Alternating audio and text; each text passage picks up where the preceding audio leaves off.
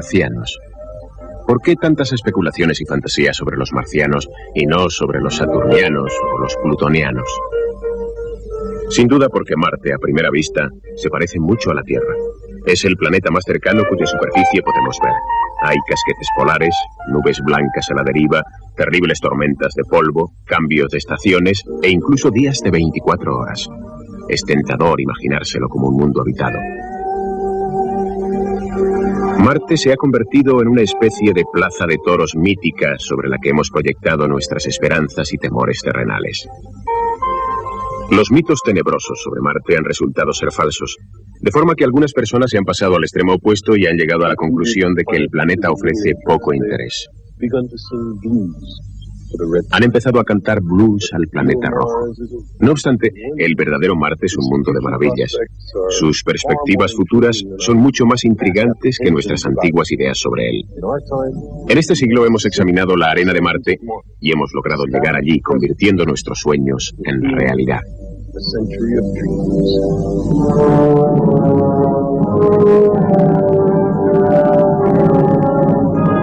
El más alarmante de los sueños sobre Marte es el descrito por Wells en La Guerra de los Mundos, en 1897.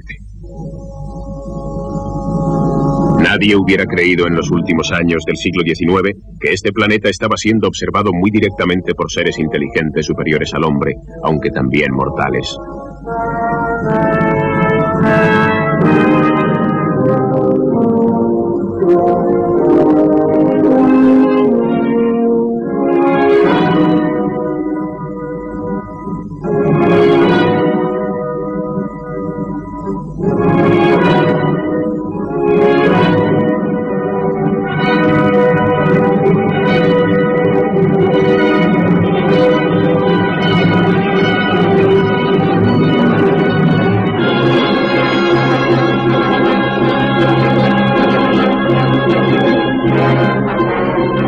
Los hombres se preocupaban de sus problemas, estaban siendo sometidos a escrutinio y estudio, de la misma manera en que los hombres examinaban al microscopio las criaturas que se amontonaban y multiplicaban en una gota de agua.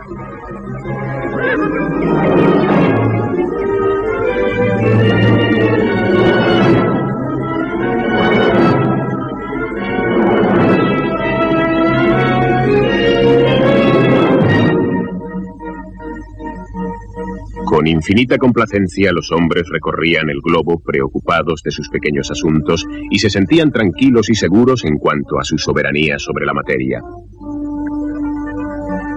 Es posible que los infusorios hagan lo mismo en el microscopio.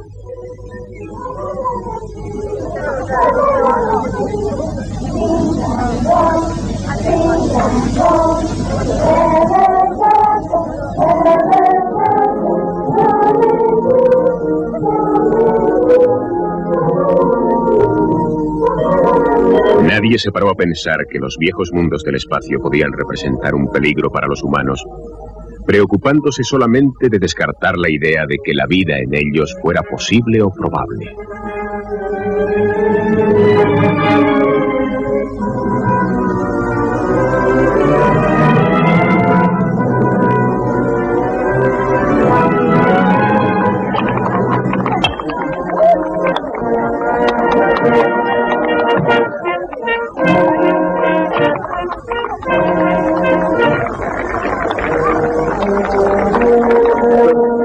Es curioso recordar algunas de las obsesiones de aquellos días pasados. Como mucho, los hombres imaginaban que podía haber otros seres humanos en Marte, aunque inferiores a nosotros y dispuestos a recibirnos en calidad de misioneros. Sin embargo, a lo largo del ámbito espacial podía haber frías y antipáticas inteligencias que miraban a la Tierra con envidia y que con lentitud y seguridad organizaban sus planes de ataque.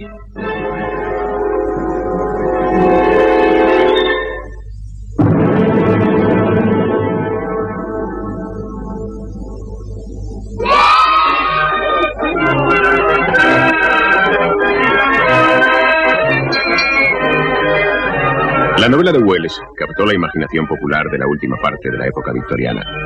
Eran los tiempos en que el automóvil era una novedad. en que el ritmo de la vida estaba determinado por la velocidad de los caballos. Wells introdujo en este mundo una fantasía interplanetaria de naves espaciales, pistolas de rayos láser y extranjeros implacables. Eran posibilidades originales y perturbadoras. Los marcianos de Wells no eran simples variaciones menores de una raza humana. Antes, al contrario, eran el resultado de un entorno totalmente extraño.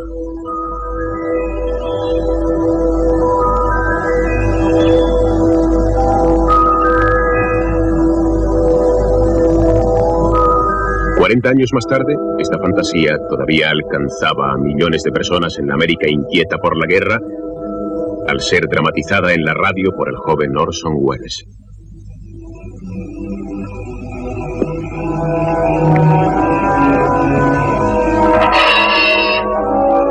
Unos años antes de que se publicara La Guerra de los Mundos, apareció un rico bostoniano llamado Percival Lowell, con una visión de los marcianos totalmente diferente.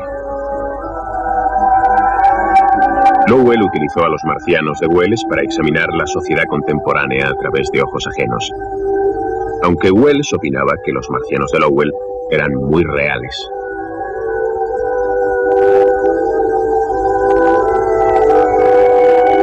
Entonces fue cuando empezaron a surgir las más fuertes polémicas sobre la existencia de vida en Marte.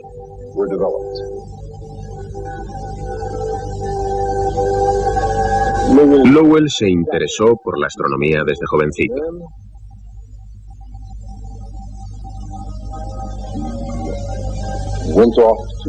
Fue a Harvard, desempeñó un puesto diplomático semioficial en Corea y el resto del tiempo estuvo metido en las ocupaciones normales de los ricos de su época. Pero el amor de su vida fue el planeta Marte. Lowell se quedó electrizado ante el anuncio en 1877 de un astrónomo italiano, Giovanni Schiaparelli, sobre la existencia de canali en Marte. Durante un acercamiento de Marte a la Tierra, Schiaparelli informó de la existencia de una complicada red de luminosas rectas sencillas y dobles que cruzaban las áreas luminosas de Marte. Canali en italiano significa canales o ranuras. Pronto fue elegida la palabra canal, que implica cierto diseño inteligente. Una especie de locura marciana invadió Europa y América, y Percival Lowell se vio atrapado en ella.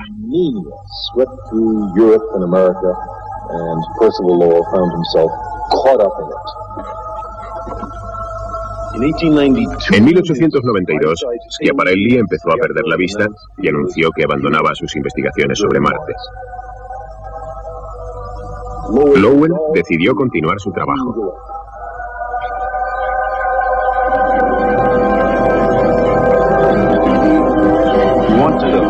Quería un lugar de observación de primera clase, aislado de nubes y de luces de ciudad,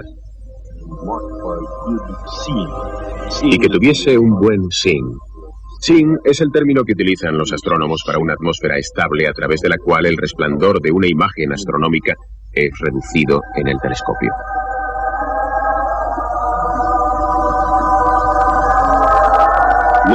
Lowell construyó su observatorio lejos de su casa, en el monte Marte de Flagstaff, Arizona.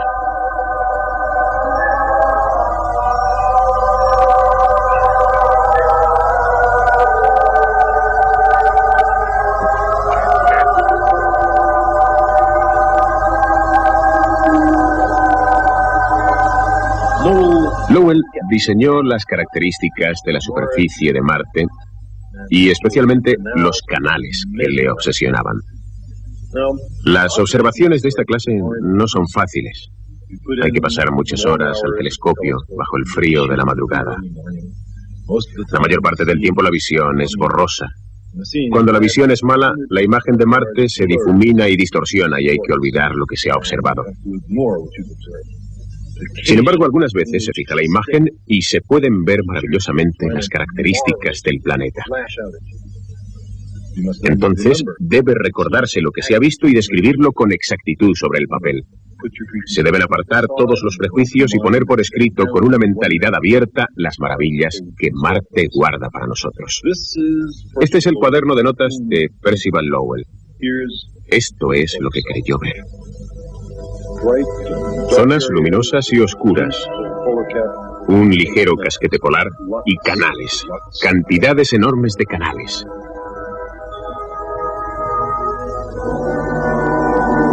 Lowell creyó que estaba viendo una red que circundaba al globo de grandes canales de irrigación que llevaban agua de los casquetes polares a los sedientos habitantes de las ciudades ecuatoriales.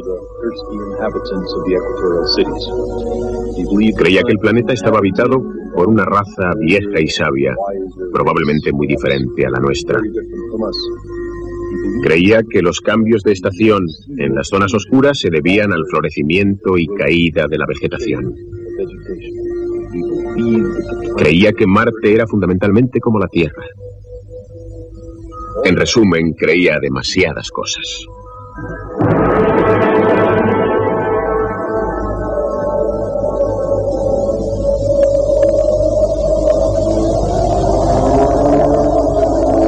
Los marcianos de Lowell eran una raza en extinción.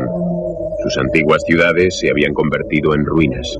Lowell creía que el clima de Marte estaba cambiando, que su preciosa agua se escurría hacia el espacio y que el planeta se estaba convirtiendo en un mundo desierto.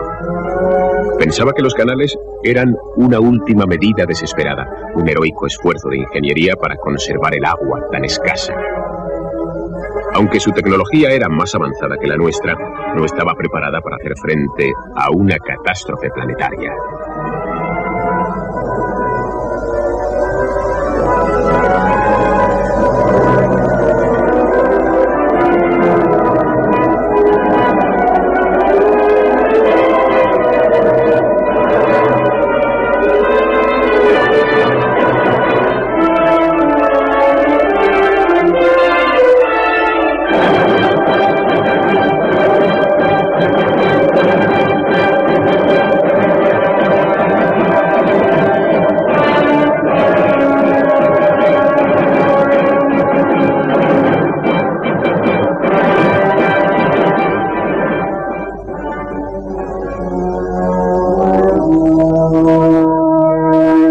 El grave reto contemporáneo a las ideas de Lowell procedió de una fuente inverosímil.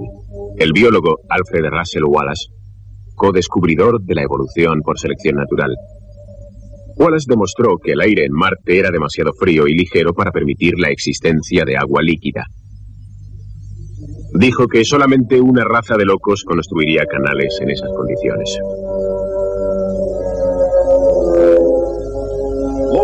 Los marcianos de Lowell eran pacíficos y confiados, incluso un poco como dioses, muy diferentes de la malvada amenaza que Wells y Orson Welles describieron en La Guerra de los Mundos.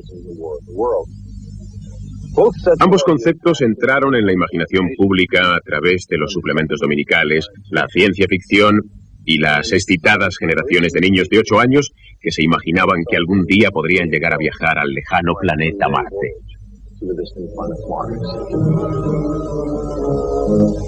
Recuerdo haber leído con intensa fascinación las novelas sobre Marte de Edgar Rice Burroughs. Viajé con John Carter, un aventurero de Virginia, a Barsoom, nombre con que los marcianos denominaban a su planeta. Me pasé entre los animales de carga que llamaban tots y conseguí la mano de la maravillosa Dejactoris, princesa de Helio. Hice amistad con un guerrero verde de 3 metros de altura llamado Tarstarkus, bajo las lunas de Marte, en una noche de verano en Barsoom.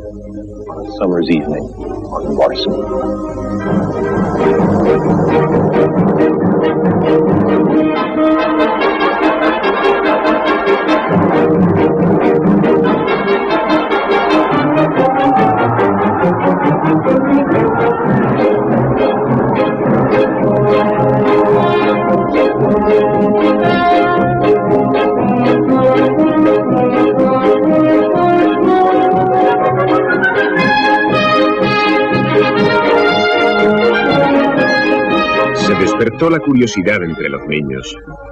Yo era uno de ellos. En considerar la exploración de los planetas como una posibilidad real de que los hombres llegaran algún día a aventurarse a ir al lejano Marte. John Carter llegó a Barsoom colocándose en un campo abierto, con los brazos extendidos y concentrándose en Marte. Recuerdo haber pasado muchas horas de mi infancia al atardecer con los brazos totalmente extendidos, pidiendo a Marte que me transportara a él. Pero nunca resultó. Tenía que haber una forma mejor. Y la había. El verdadero camino a Marte fue abierto por un muchacho enamorado de los cohetes.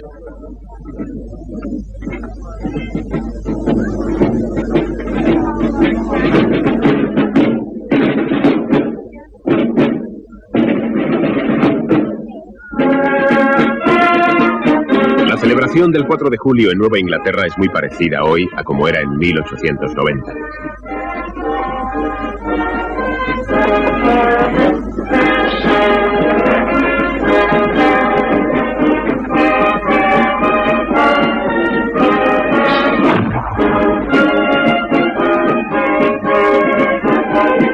Entonces, como ahora, el momento cumbre de las fiestas eran los fuegos artificiales.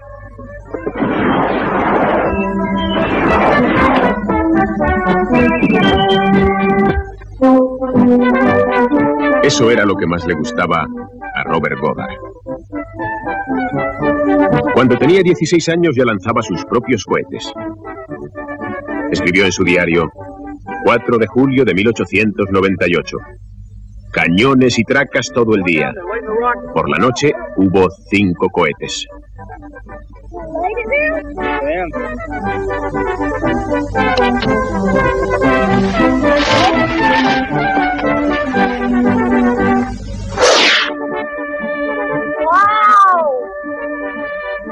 Ese mismo año se publicó en el Boston Post La Guerra de los Mundos en forma de serial. Goddard leyó ansiosamente cada palabra. Los periódicos de Boston también daban noticia de las conjeturas del profesor Lowell, a cuyas conferencias asistiría más tarde Goddard.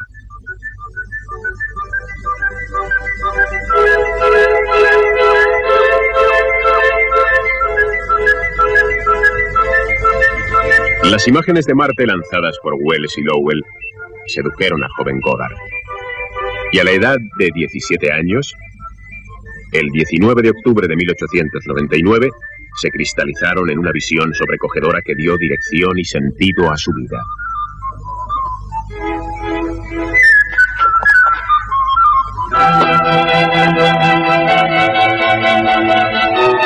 Desde las ramas de un cerezo en la granja de su familia, Goddard vio la forma de hacer algo más que especular sobre Marte.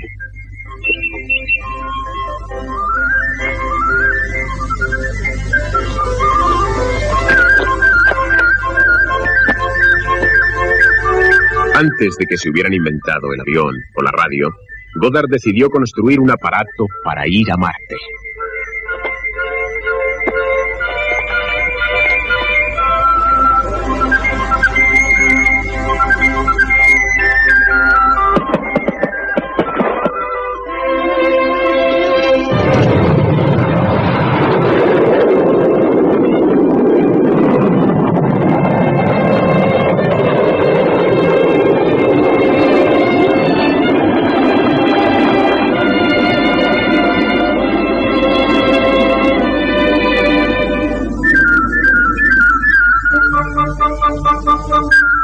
Durante el resto de su vida celebró ese día de octubre como el día de su aniversario, el cumpleaños de su gran sueño.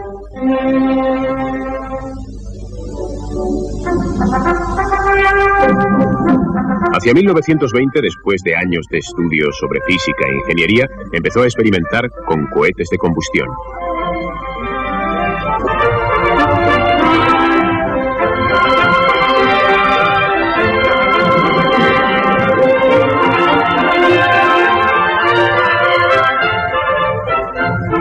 Para poder fabricar un cohete que alcanzara gran altitud, Goddard tuvo que crear los principios de toda una nueva tecnología.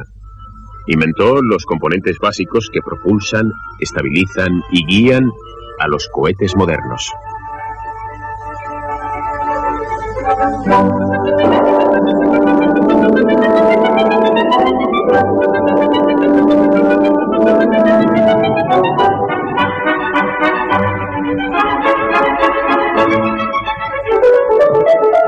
Era un trabajo penoso y difícil, pero Goddard superó todas las contrariedades.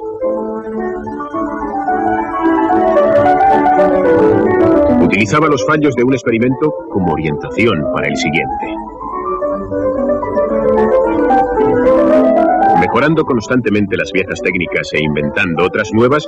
Llegó a convertir gradualmente lo que era un juguete peligroso en un verdadero cohete en vías de ser un vehículo interplanetario.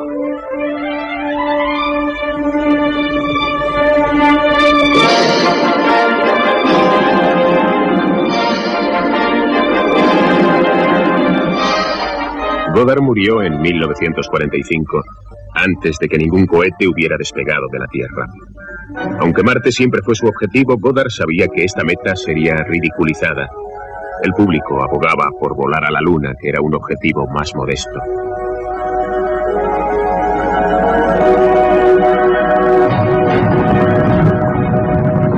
Aquellos sueños juveniles de viajes a Marte y a la Luna, compartidos por Goddard y un científico ruso llamado Konstantin Tsiolkovsky, se cumplieron tan solo unas décadas después de su muerte. Sin embargo, resultó que el primer planeta en ser visitado por un cohete fue la Tierra.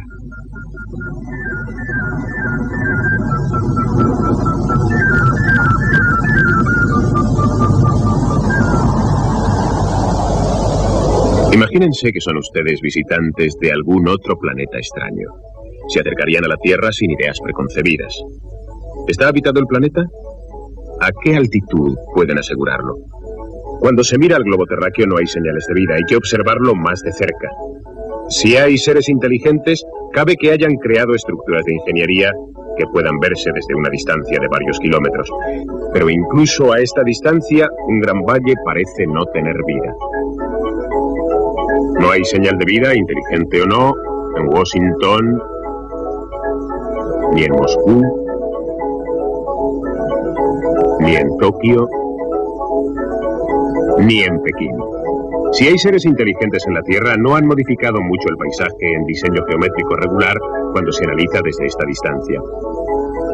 Pero cuando ampliamos 10 veces esta imagen, podemos incluso ver con detalle superficies de 100 metros de largo, como un campo de fútbol. Entonces la situación cambia.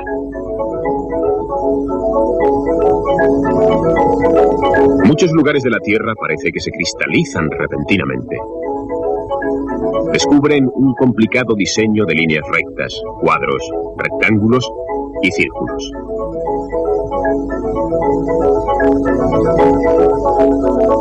Canales, caminos y sistemas de irrigación circular que demuestran la existencia de vida inteligente con una pasión por la geometría euclidiana y por la territorialidad.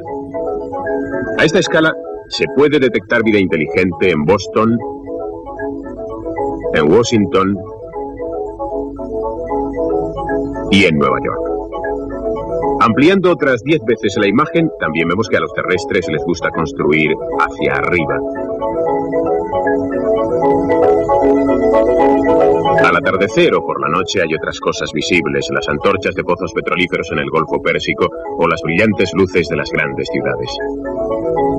Con un nuevo aumento de 10 veces, vemos ya organismos individuales, focas entre los hielos o personas sobre esquís. La vida inteligente en la Tierra se descubre primero por la regularidad geométrica de sus construcciones. Si realmente existió la red de canales de Lowell, es obligada la conclusión de que ese planeta está habitado por seres inteligentes. Pero no hay tal red de canales.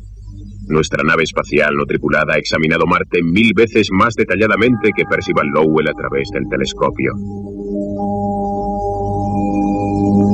No hay duda de que los canales marcianos tenían un origen inteligente.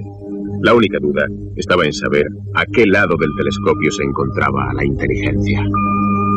En la medida en que tenemos emociones, somos vulnerables a engañarnos a nosotros mismos. No obstante, incluso sin los canales, la exploración de Marte evoca una especie de locura que Colón y Marco Polo debieron sentir.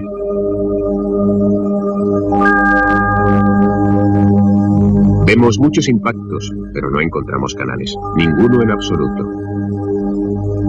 Hay fallas en la superficie y complejos diseños de colinas y valles, aunque son demasiado pequeños y no están en las zonas que deberían para ser los canales de Lowell. Y no parece que sean artificiales. Hay muchos signos de agua, viejos valles que siguen su camino entre los cráteres. El Valle Nirgal, así llamado en recuerdo del dios de la guerra de Babilonia, tiene 1000 kilómetros de largo y 1.000 millones de años. Parece ser que existió una época en que Marte era más caliente y húmedo de lo que es en la actualidad. Me pregunto si hubo vida alguna vez en los cenagosos remolinos de estos grandes sistemas fluviales. Las aguas corrían al mismo tiempo que se formaban los grandes volcanes de la meseta Tarsis, antes de formarse los actuales continentes de la Tierra. Debió de haber sido una época de mucha actividad en Marte. Igualmente antiguo es el Valle Mariner, un extraño abismo lleno de niebla. Si estuviera en la Tierra, se extendería desde Nueva York a Los Ángeles. Desprendimientos y avalanchas están erosionando gradualmente sus paredes que caen al fondo del valle. Allí, el viento remueve las partículas y forma inmensas dunas de arena. En todo Marte hay señales de fuertes vientos. Con frecuencia se encuentran cráteres que arrastran largas estelas de un material claro u oscuro, empujadas por el viento a modo de veletas naturales en la superficie de Marte. Para que la arena vuele en la ligera atmósfera de Marte, los vientos tienen que ser muy rápidos, llegando a veces a alcanzar la mitad de la velocidad del sonido. Pero algunas de las formas son tan extrañas y complicadas que no podemos estar seguros de que sean causadas por arena arrastrada por el viento. Hay otras señales extrañas. Un suelo surcado con cierto parecido a un campo arado hace 1.000 millones de años. Y una de las características más extrañas de Marte, las pirámides de Elisio, que son 10 veces más altas que las de Egipto. Quizás sean solamente montañas esculpidas por los fuertes vientos, pero quizá haya algo más.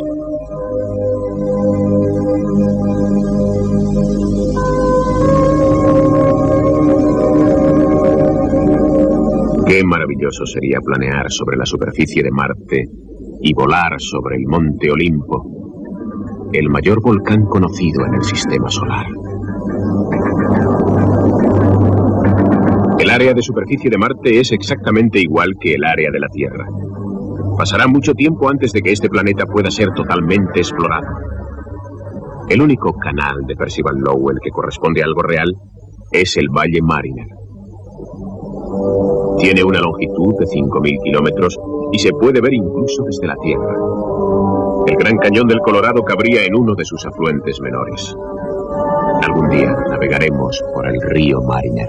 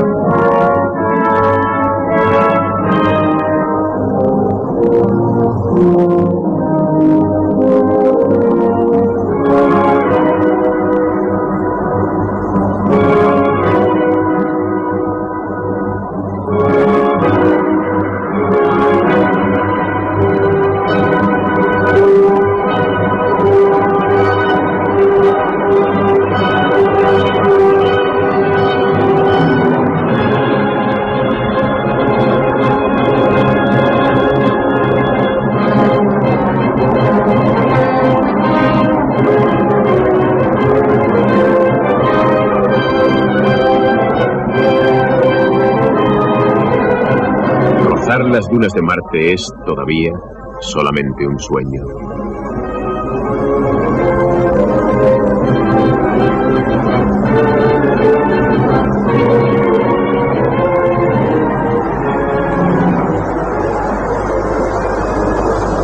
Aunque de hecho, Hemos enviado emisarios a Marte. Sus nombres son Viking 1 y Viking 2.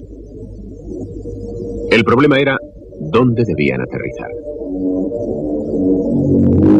Sabíamos que los volcanes de Tarsis eran demasiado altos. La ligera atmósfera de Marte no sostendría nuestro paracaídas. El gran Valle Mariner era demasiado escabroso e imprevisible. Los casquetes polares eran demasiado fríos para que el núcleo del módulo se mantuviera caliente. Había lugares fascinantes, pero que eran demasiado altos, ventosos, duros, blandos, escabrosos o fríos. Nos preocupaba la seguridad del lugar de aterrizaje. Quizá fuimos demasiado cautos. Por fin elegimos dos lugares. Uno que optimistamente llamamos Utopía para el Viking 2. Y otro, a 8.000 kilómetros de distancia, no lejos de la confluencia de cuatro grandes canales, como lugar de aterrizaje para el Viking 1. Un lugar llamado Crisé, palabra griega que significa tierra de oro.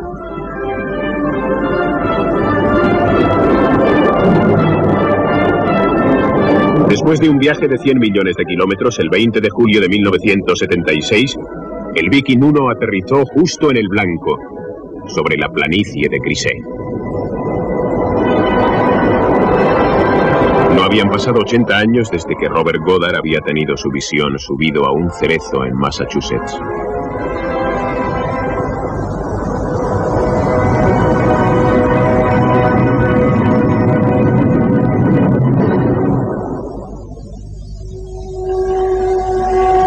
Después de hibernar durante un año en su viaje interplanetario, el Viking despertó en otro mundo.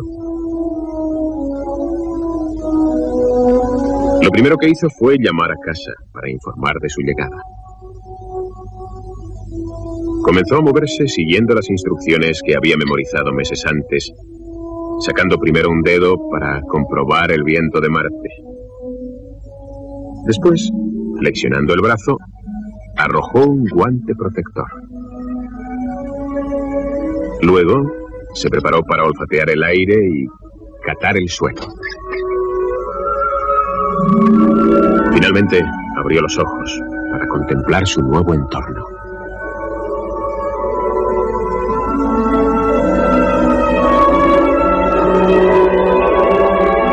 La primera obligación del Viking era fotografiar sus propios pies. En caso de que el Viking se hundiera en los arenales de Marte, queríamos saberlo antes de que desapareciera. A su regreso en la Tierra, esperábamos impacientes las primeras imágenes. Viking pintó su retrato a trazos verticales, línea por línea, hasta que, con gran alivio, vimos el módulo bien plantado sobre el suelo de Marte. Esta fue la primera imagen que nos llegó de la superficie de Marte.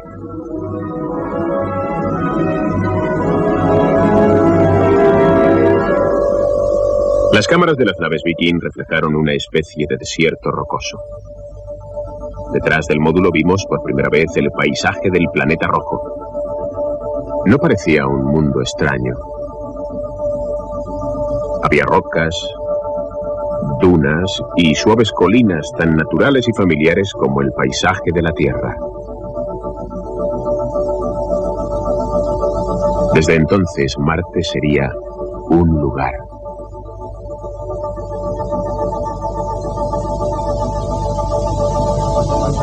Se vio que la densidad de la atmósfera de Marte era un 1% menor que la nuestra y estaba compuesta principalmente de CO2. Había pequeñas cantidades de nitrógeno, argón, H2O y oxígeno. No había casi nada de ozono, de forma que la superficie no estaba protegida de los rayos ultravioleta del Sol como lo está la Tierra. Hacía frío hasta los días más calientes y por las noches la temperatura alcanzaba los 100 grados centígrados bajo cero. En invierno la superficie estaba cubierta por una fina capa de hielo. Los lugares de aterrizaje fueron elegidos por ser seguros y llanos. Los Viking revolucionaron nuestro conocimiento de este planeta rojo. Naturalmente me hubiera sorprendido ver salir de detrás de una duna a un explorador con su mula, aunque la idea parecía ser curiosamente normal. Sin embargo, Mientras estuvimos observando, no apareció ningún explorador.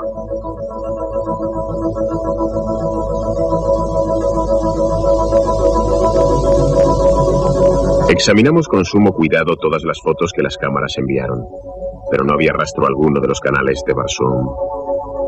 Ninguna azorada princesa, ningún guerrero verde de 3 metros, ninguna pisada, ni siquiera un cactus o una rata canguro.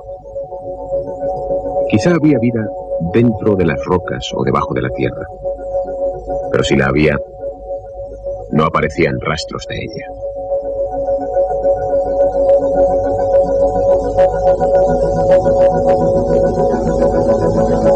Durante la mayor parte de su historia, la Tierra ha tenido microbios, pero no suficientemente grandes para verse. Quizá ocurra lo mismo en Marte.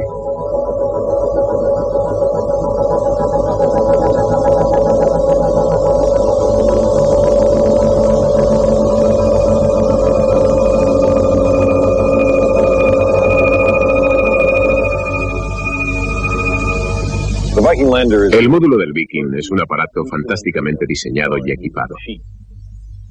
Lleva la capacidad humana a lugares extraños. Según algunos, es tan inteligente como un saltamontes. Según otros, solo tiene la inteligencia de una bacteria. No hay nada degradante en estas comparaciones. La naturaleza tardó cientos de millones de años en desarrollar una bacteria y miles de millones en desarrollar un saltamontes. Considerando nuestra poca experiencia en estas cosas, lo estamos haciendo bastante bien. En ambos lugares de aterrizaje, en Crisé y en Utopía, hemos ahondado en las arenas de Marte. A una escala muy pequeña, estas excavaciones son las primeras obras de ingeniería humana en otro mundo.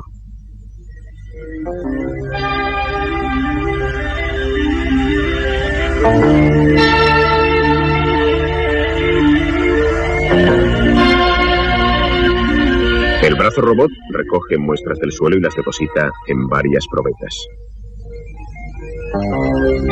Luego las muestras se someten a 5 experiencias, 2 para el estudio de su composición química y 3 para analizar su microbiología.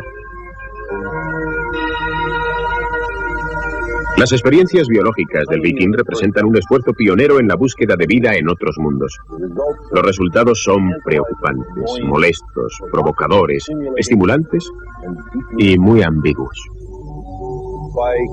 Siguiendo criterios establecidos antes del lanzamiento, 2 de los 3 experimentos microbiológicos del Viking parecen haber dado resultados positivos.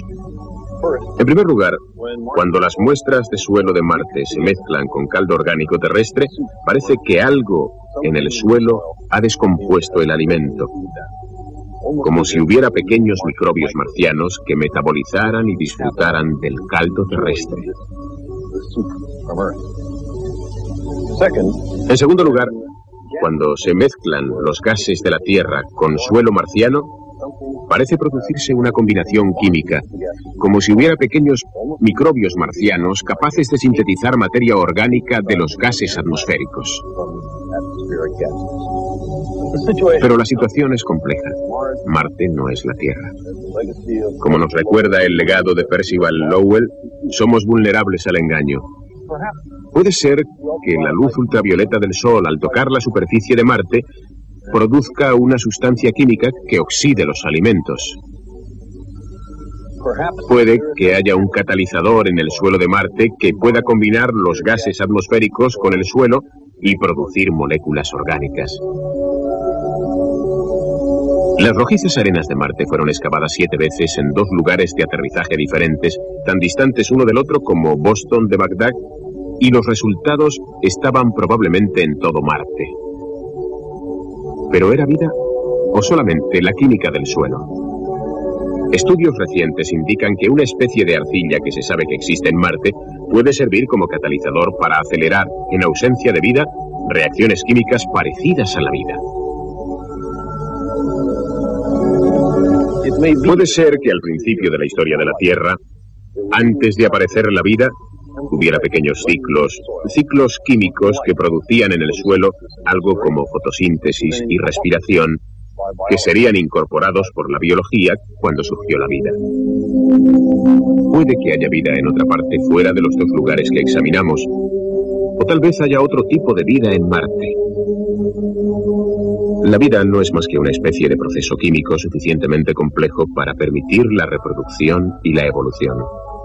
Me pregunto si alguna vez encontraremos un espécimen de vida basado no en moléculas orgánicas, sino en alguna otra cosa, en algo más exótico. Los experimentos microbiológicos Viking revelaron que en el suelo de Marte no hay restos orgánicos de criaturas extinguidas. Tal vez la química reactiva de la superficie ha destruido las moléculas orgánicas, moléculas que se basaban en el carbono. O quizá no haya vida alguna en Marte y lo único que descubrió el programa Viking fue una extraña química del terreno. O tal vez haya vida, pero no tan basada en la química orgánica como en la Tierra. Personalmente, no creo que esto sea muy probable. Soy un entusiasta del carbono. Lo admito plenamente. El carbono es terriblemente abundante en el cosmos y produce moléculas orgánicas maravillosamente complejas que son extraordinariamente buenas para la vida. También soy un entusiasta del agua. Es un disolvente ideal para las moléculas orgánicas y se mantiene líquido a una amplísima escala de temperaturas. Sin embargo, a veces me pregunto, ¿podría mi afición por estos materiales estar relacionada con el hecho de que yo estoy básicamente compuesto de ellos? ¿Estamos constituidos de agua y carbono porque estos materiales eran abundantes en la Tierra primitiva en los tiempos en que se originó la vida? ¿Podrá ser que la vida en otras partes esté basada en materiales diferentes? Yo soy una colección de moléculas orgánicas con el nombre de Carl Sagan. Ustedes son una colección de moléculas casi idénticas con nombres distintos. ¿Es eso todo? ¿No hay nada aquí más que moléculas? Algunos piensan que esta idea es un poco degradante para la dignidad humana, pero en lo que a mí respecta, considero que es inspirador y estimulante descubrir que vivimos en un universo que permite la evolución de máquinas moleculares tan complejas y sutiles como nosotros.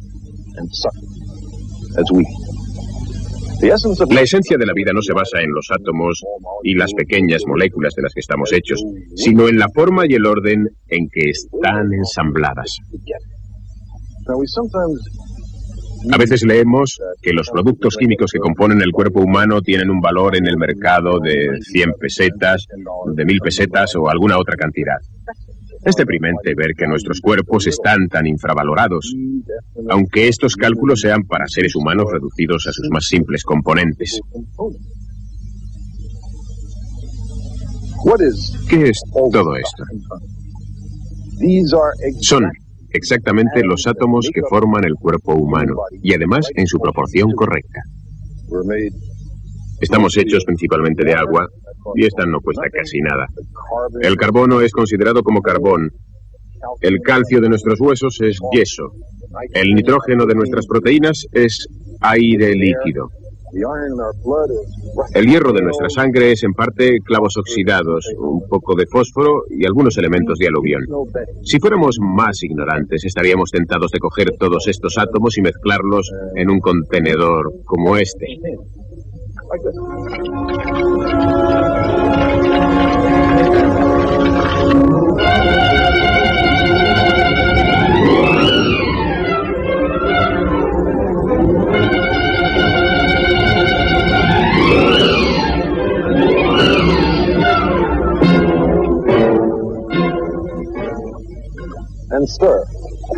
Los movemos.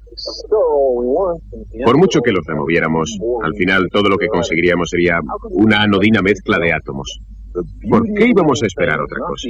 La belleza de un ser vivo no está en los átomos que lo componen, sino en la forma en que los átomos están dispuestos y la información recibida a lo largo de 4.000 millones de años de evolución biológica. Todos los organismos de la Tierra están compuestos principalmente de átomos. Un cuentagotas lleno de ese líquido podría utilizarse para formar una oruga o una petunia si supiéramos mezclar los componentes. Toda la vida en la Tierra está hecha de la misma mezcla de los mismos átomos. En otro planeta, las probetas de vida podrían estar llenas de átomos y pequeñas moléculas muy diferentes. No obstante, creo que las formas de vida en muchos mundos consistirían en su mayor parte en los mismos átomos que se conocen aquí, incluso de las mismas grandes moléculas. De manera que no creo que podamos defender la idea de que exista vida en Marte apelando a la química exótica. Con frecuencia oímos hablar de posibles formas de vida en las que la silicona reemplaza al carbono, el amoníaco líquido reemplaza al agua. Pero con las temperaturas de Marte no parece que haya ninguna molécula verosímil compuesta de silicona que pueda tener un código genético. Y el amoníaco es líquido solamente a bajas temperaturas y a altas presiones. Algún día, en un futuro remoto, podremos llegar a tener una colección de jarras conteniendo la bioquímica elemental de otro mundo. No sé si habrá una con la etiqueta Marte, pero si la hubiera, seguro que estaría llena de moléculas orgánicas.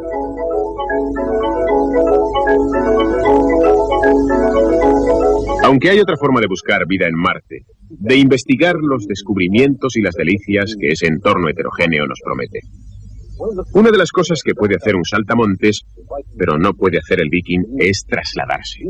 Hemos aterrizado en los lugares menos interesantes de Marte. Por todos los sólidos hallazgos científicos y las tentadoras pistas que ha proporcionado el Viking, sabemos que hay muchísimos lugares en el planeta mucho más interesantes. Lo que necesitamos es un vehículo espacial con adelantos en biología y en química orgánica, que pueda aterrizar en lugares seguros, aunque sean anodinos, y que se pasee por los lugares interesantes.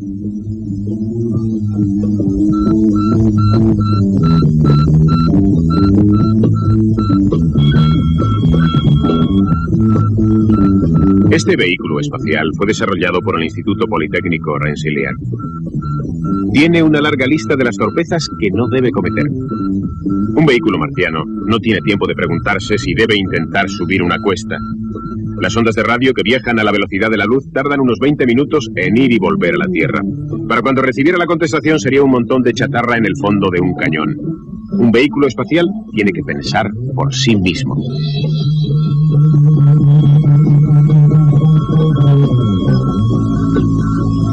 Imagínense un vehículo espacial con ojos láser como este, pero equipado con sofisticados instrumentos biológicos y químicos, brazos catadores, microscopios y cámaras de televisión, paseándose por el paisaje marciano. Podría llegar a su horizonte todos los días. Un rasgo lejano que apenas puede percibir al amanecer puede llegar a tocarlo al anochecer.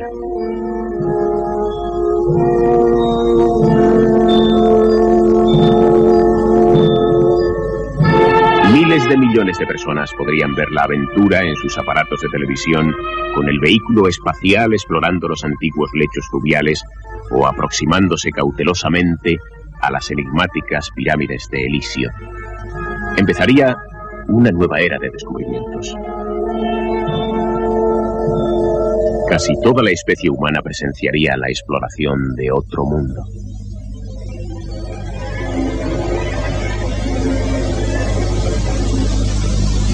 Hace solamente 80 años, lo más que podíamos acercarnos a Marte era mediante una trémula imagen a través de un telescopio en Arizona. En la actualidad, nuestros instrumentos han conseguido realmente tocar el planeta. El Viking es un legado de Wells, de Percival Lowell, de Robert Goddard. La ciencia es un trabajo de colaboración que abarca generaciones.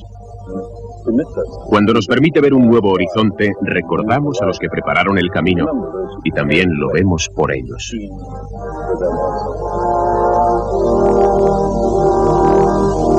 En cada módulo hay un micropunto en el que están escritos con letra muy pequeña los nombres de los 10.000 hombres y mujeres que colaboraron en el espléndido éxito del Viking. Uno de los nombres escritos en el micropunto era el de un amigo mío, un destacado microbiólogo llamado Wolf Vishniac. Fue la primera persona que construyó un aparato para buscar microbios en otro mundo. Sus amigos lo llamaron la trampa de Wolf. Contenía un nutritivo líquido al que habría que añadir tierra marciana. Los microbios a los que les gustara el alimento crecerían en ese medio nutritivo y lo llenarían. Se seleccionó la trampa Wolf para ir con el Viking a Marte, pero la NASA es muy vulnerable a recortes de presupuesto y la trampa de Wolf fue retirada como medida económica. Fue un golpe terrible para Vishniac, ya que había dedicado a ello 12 años. Tal vez otros hubieran abandonado el proyecto, pero Vishniac era un hombre dócil y disciplinado. Decidió entonces estudiar el lugar de este planeta más parecido a Marte. Los áridos valles de la Antártida, que se consideraban estériles desde hacía mucho tiempo.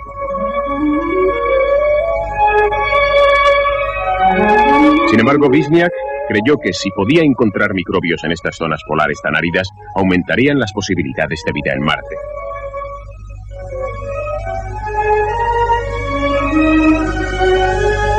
De forma que en noviembre de 1973, Vishniac se trasladó al lejano valle de los Montes Asgard de la Antártida. Instaló cientos de pequeños colectores de muestras, versiones en miniatura de los experimentos microbiológicos Viking.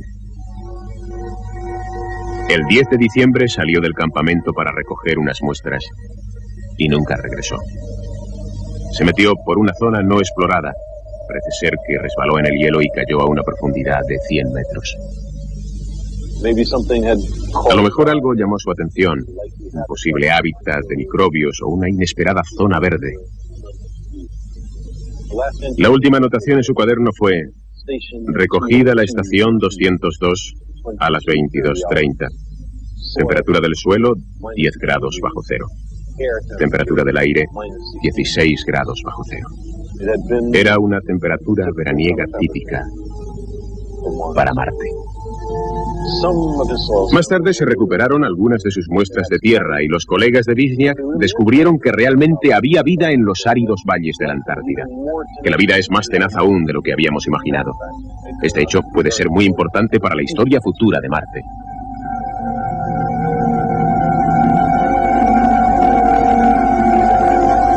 Llegará el día en que Marte esté totalmente explorado. ¿Y entonces qué? ¿Qué debemos hacer con Marte? Si hay vida en Marte, creo que no deberíamos hacer nada que la alterara. Marte es de los marcianos, aunque sean microbios. No obstante, supongamos que en Marte realmente no hay vida. ¿Podríamos de alguna forma ser capaces de vivir allí y hacer que Marte fuese habitable como la Tierra? ¿Podríamos dar forma de tierra a otro mundo? Por muy maravilloso que pueda ser Marte, presenta ciertos problemas para nosotros. Hay muy poco oxígeno, no hay agua líquida y hay demasiada luz ultravioleta. Aunque todo esto podría resolverse si pudiéramos fabricar más aire. Con presiones atmosféricas más altas sería posible el agua líquida. Con más oxígeno podríamos respirar el aire y el ozono serviría para proteger la superficie de la luz ultravioleta del Sol. La evidencia de que ha existido agua líquida en el pasado indica que Marte tuvo en un tiempo una atmósfera más densa que no ha podido escapar al espacio. En alguna parte del planeta tiene que quedar algo. Seguramente en el subsuelo helado y en mayor cantidad en los casquetes polares actuales. Para evaporar los casquetes polares tenemos que calentarlos cubriéndolos preferentemente de algo oscuro que absorba más luz. Ese algo también debería ser común y capaz de hacer copias de sí mismo. Bien, estas cosas existen. Las llamamos plantas. Tendríamos que desarrollar por selección artificial e ingeniería genética plantas oscuras capaces de sobrevivir en el crudo ambiente de Marte.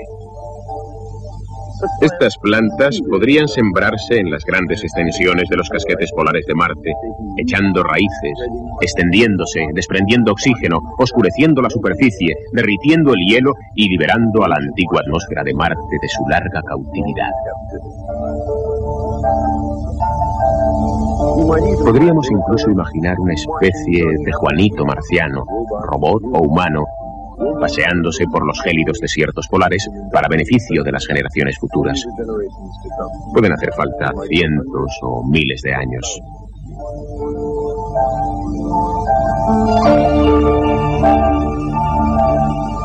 Puede que entonces quisiéramos llevar el agua liberada de los casquetes polares a las regiones ecuatoriales más calientes. Y hay una manera de hacerlo: construyendo canales. Pero eso es exactamente lo que Lowell creyó que ocurría en Marte en su época. La idea de una red de canales construida por marcianos puede que resulte ser una especie de premonición. Porque si el planeta llega a adquirir algún día aspecto terrestre, ello se deberá a seres humanos cuya residencia permanente y afiliación planetaria sea Marte. Los marcianos seríamos nosotros.